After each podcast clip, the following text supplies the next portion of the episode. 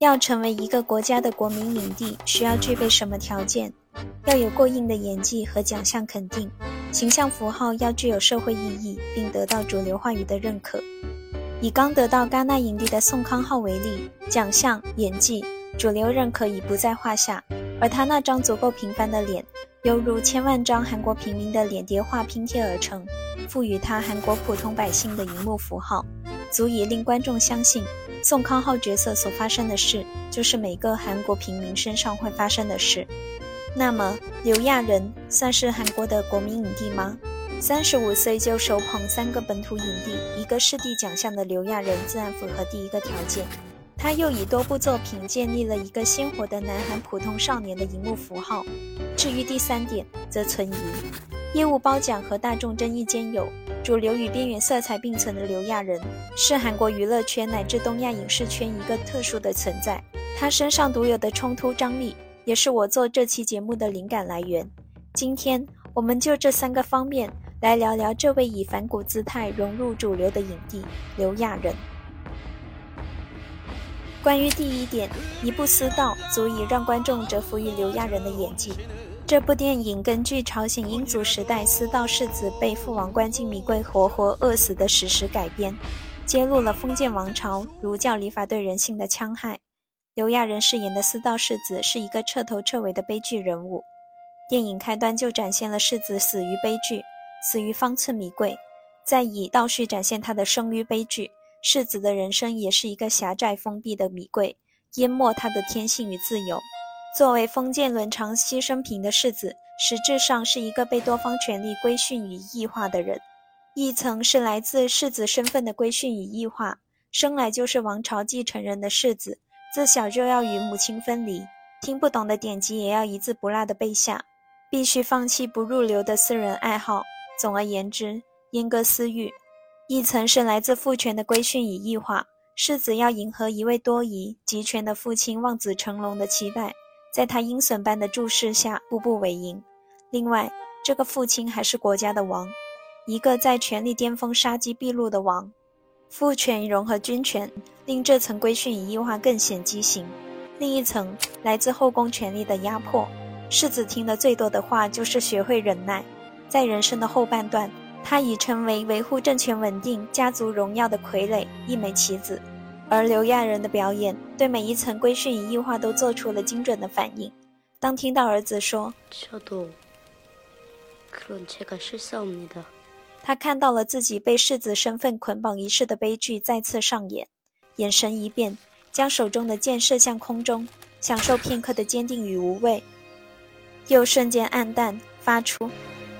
허공으로 날아간 저 화살이 얼마나 떳떳하냐的感慨，悲凉凄怆。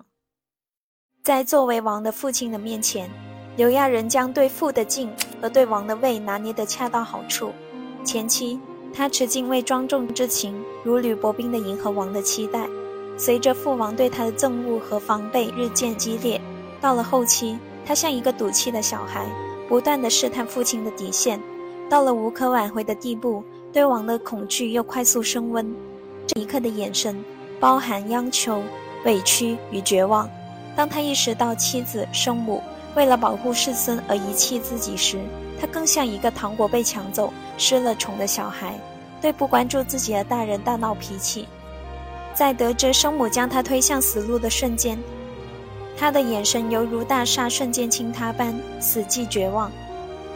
三重权力的规训与异化，造成私道世子被裹挟、被钳制、被压迫的一生。这些压迫郁积于心，化作一团如浓雾般难以消散的恨。世子的心充满了恨，因为恨无解，最终走向癫狂，在激昂忘我的歌声中爆发，在嘶声力竭的仰天长啸中爆发，在雨夜逆反的冲动中爆发。刘亚仁所表现的恨，既有被权力愚弄的癫，又有孩童天真的恶，还有与集权对抗的狂。他的表演真的是完美，也凭借此片，刘亚仁赢得了第1座青龙影帝宝座。私道是刘亚仁演艺生涯的一个里程碑，世子这个角色也是他将以往角色的悲剧性、痛苦与局限发挥极致的巅峰。说到这里，我们进入第2个主题，刘亚仁荧幕形象的文化意义。刘亚仁的第一个荧幕形象是少年，最新的一个荧幕形象依然是少年，而将这些少年形象串联起来，就是一部南韩青年成长史。如果荧幕上的宋康昊是南韩平民的代言人，那么荧幕上的刘亚仁就是南韩青年的指代符号。抛去刘亚仁的耀眼星光，我们回顾下最原生的他。他有一张韩民族特色鲜明的脸，五官不算惊艳，但组合起来胜在清爽，少年气蓬勃。一双厚唇和不常见的苹果下巴打破了单调与平凡，赋予他带竞技气息的性吸引力。安东尼奥·梅内盖蒂提出，演员表现的人生不外乎三方面：性、破坏力、欲望。这三个主题若存在于荧幕少年身上，则是对性的探索，欲望觉醒与残酷现实的拉锯，荷尔蒙驱使下对竞技的挑战。而这三个主题又刚好在刘亚仁的延伸气质中得到安置。最佳例子就是他在韩剧《密会》中饰演的李善宰一角。荧幕上的刘亚仁就应该饰演少年。刘亚仁的第一部电影作品是2006年的《我们没有明天》，饰演一个原生家庭不完整、身份认同缺失、社会地位边缘化的反叛少年中大。在之后的作品中，他饰演的少年角色都与中大相似，无根、边缘、迷茫，不断叩问着我是谁、我为什么活着、我该怎么活着的问题。不妨做个有趣的对比，在第一期节目我们聊少年的张震是那种悠哉悠哉、漫无目的的游荡在大街上的少年，而少年的刘亚仁即使漫无目的的游荡着，依然能从他局促紧绷的神色看出，这是一个背负沉重生存包袱的少年。在完成《我们没有明天》的第二年，他在《不好的家》这部喜剧片中饰演一个纯真的青春期男孩龙泰，依然延续着这些特质。中大与龙泰两个角色都是处在叛逆期的少年，代表了刘亚仁所演绎的南韩青年成长史的第一阶段。少年叛逆是其自主独立意识日渐苏醒，渴望得到正当的身份与话语权，便做出与其身份环境不相匹配的行为，却桎梏于现实种种，频频受挫。就像少年中大渴望得到一把真枪，便加入了黑社会，最终被人利用。相信自己前世是王的龙泰，幻想拯救暗恋的失足少女，却无能为力。受挫感化作少年心中难以言说的压抑与迷惑，如一团蓄积的怒火等待爆发。初出茅庐的刘亚仁明明面相青涩纯真，我们却能在他的表演中看到潜藏的爆发力与威慑力。难怪当时韩媒就盛赞他的表演，形容他是中五路电影的蓝筹股。到了少年婉德和强哲，两个少年角色度过了叛逆期，进入了南韩青年成长史的第二阶段。叛逆期的压抑与迷惑推向极致，就会转化为自我反省与进步的动力。换句话说，度过叛逆期的少年在自己身上寻找生活的答案，主动排解压抑，化解迷惑。少年婉德的婉德从小和残疾人父亲相依为命，长大后才知道生母是菲律宾劳工，家庭贫穷，成绩又差，没有朋友，缺乏关爱。而这部宣扬人道主义、世界共和的电影展现的是这样一位看不到生活希望的问题少年，在老师、家人、同学的帮助下回归亲情，收获爱情，找到了人生梦想。婉德带上了全套，将生活的苦难全权击破。到了强者里的强者一角，依旧贫穷、边缘、草根，但他对痴呆病重的母亲始终不离不弃，无论遭遇多少苦难，都不放弃生的希望。可到了燃烧与无声，少年再次陷入压抑与迷茫的泥淖，且化作常态化的麻木、绝望。叛逆期的少年尚且意识到痛苦的根源在哪里，而在这一阶段，当奋进无望的现实横亘在前，少年们已经完全不愿意，也找不到生活的意义了。燃烧的李钟秀意识到了父亲的充满愤怒，听过惠美说他的物质饥饿和精神饥渴，也看穿了 Ben 这个富二代由精神虚无导致的行为越轨。而愤怒、饥饿、虚无明明都同时存在于李钟秀本人身上，他却意识不到。无声里的泰人更是无力，他是个哑巴，连呐喊与抗争的资格都被剥夺了。燃烧的结尾还安排了一把熊熊火焰，将少年内化已久的愤怒宣泄出来。无声的结局却是少年只能继续被命运推着走，不知该往何处去。看着刘亚仁15年的荧幕形象变化，就如同见证了一部南韩普通青年的成长史。从宏观上看，他的荧幕形象是在恨文化这一民族记忆基因下成长的南韩青年的缩影。因为压抑与迷惑，产生了恨；因为恨，所以好强、奋斗，又受困于残酷的现实。恨因为无解而再度加剧，要么走向自我毁灭，要么再次奋发图强。至于走向如何，我们或许能在刘亚仁的下一个少年角色中窥探一二。从微观上看，这些形象变化折射出韩国社会图景的变化，从2013年坚强乐观的强哲，到2018年自卑木讷的钟秀，让人看到了一个经历了数次集体创伤、社会问题日益严重的韩国社会在一名普通少年身上烙下的伤痕。李沧东导演就是深感2017年在韩国社会的愤怒、压抑、无力已经到了令人窒息的地步，尤其是年轻人越来越困惑、无望，才创作了一部关于愤怒的电影《燃烧》。而刘亚仁对李钟秀这一角色的演绎，让李沧东有了实感，在韩国的某个角落，肯定有人用着同样的表情、同样的走路方式，说着同样的话。这就是刘亚仁荧幕形象符号具备的社会意义。在这些少年角色身上发生的事，就是众多南韩青年会经历的事。这让我想起了韩国另一位国民影帝李沧东的御用男演员薛景求。如果刘亚仁演绎一个南韩青年的成长史，薛景求就演绎了一个南韩民众的抗争史。薄荷糖中金永浩的多舛人生，是个人命运在时代洪流中沉浮的缩影。绿洲中中都与公主那不被世俗认可的爱情，承载着独立个体和集体社会的对立。素媛的爸爸是与罪恶人性、不公体制抗争的众多弱小平民中的一员。但刘亚仁与薛景求的差距在于，刘亚仁演绎的更像是一个叫做刘亚仁的南韩青年的成长史。比如强哲是积极乐观的刘亚仁，钟秀是内敛尴尬的刘亚仁，害人是曾乐飞没有声音的刘亚仁。而薛景求演绎的是一个可以叫做任何名字的南韩民众的抗争史，尤其是薄荷糖中令人震撼的表演，让观众相信他不只是金永浩，还是罗永浩、李永浩、刘永浩。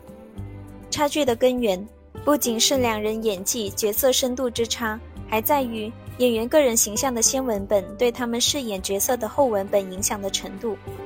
不得不说，刘亚仁这个先文本实在太过鲜明了，以至于我看他的电影会先入为主，将刘亚仁置于角色的前景。所以《私道》的导演李俊毅拒绝了刘亚仁毛遂自荐出演东柱中真实存在的爱国诗人东柱，原因就是刘亚仁的星光过剩，如果他出演这一角色，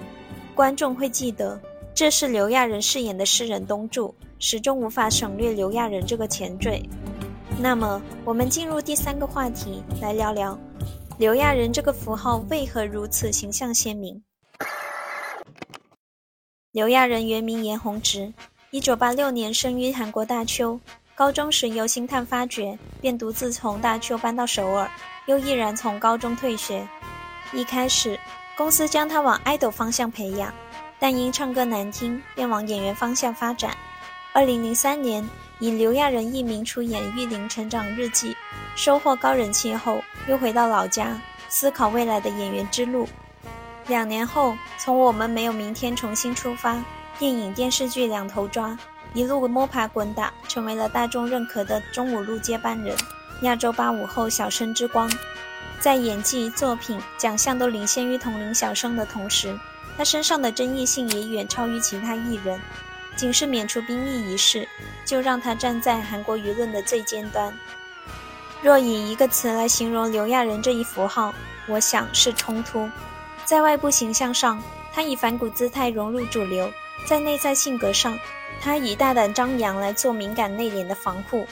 也正是这份冲突，让主流话语对他的评价复杂多变。2015年，他凭借3部作品的成功，让观众称那年为刘亚仁年。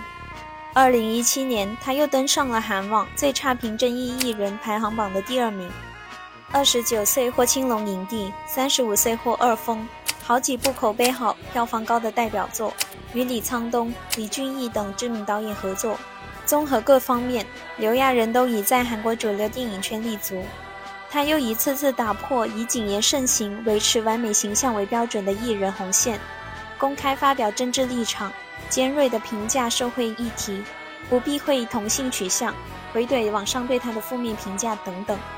刘亚仁的大胆言行，一次次地挑战着主流话语的底线，但他在镜头前展现的又不全是叛逆狂妄的形象，甚至截然相反，敏感、内敛、谦逊。比如他每次上台领奖都紧张的声音颤抖，语无伦次，还要在上台前吃清心丸定睛。采访时眼神有些躲闪，时不时发出掩盖尴尬的笑声，喜欢在网上搜自己的名字，在意大众的看法，也不吝于在社交平台上透露内心世界。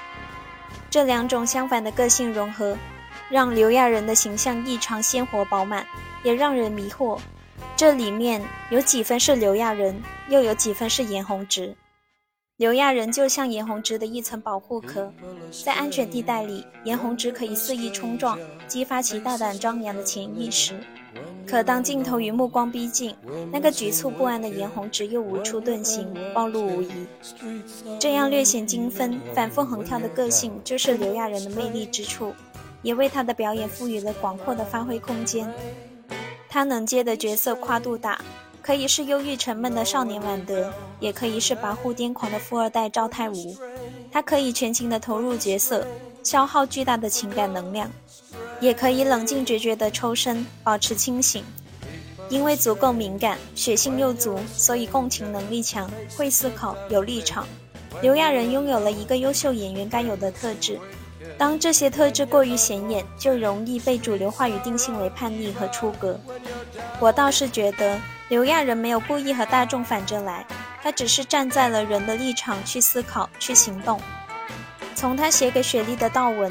为武汉发声、在节目上大谈文化交流、民族团结等等事迹看得出，他关心人的生存议题，崇尚人生来就有的自由，宣扬人的团结友爱。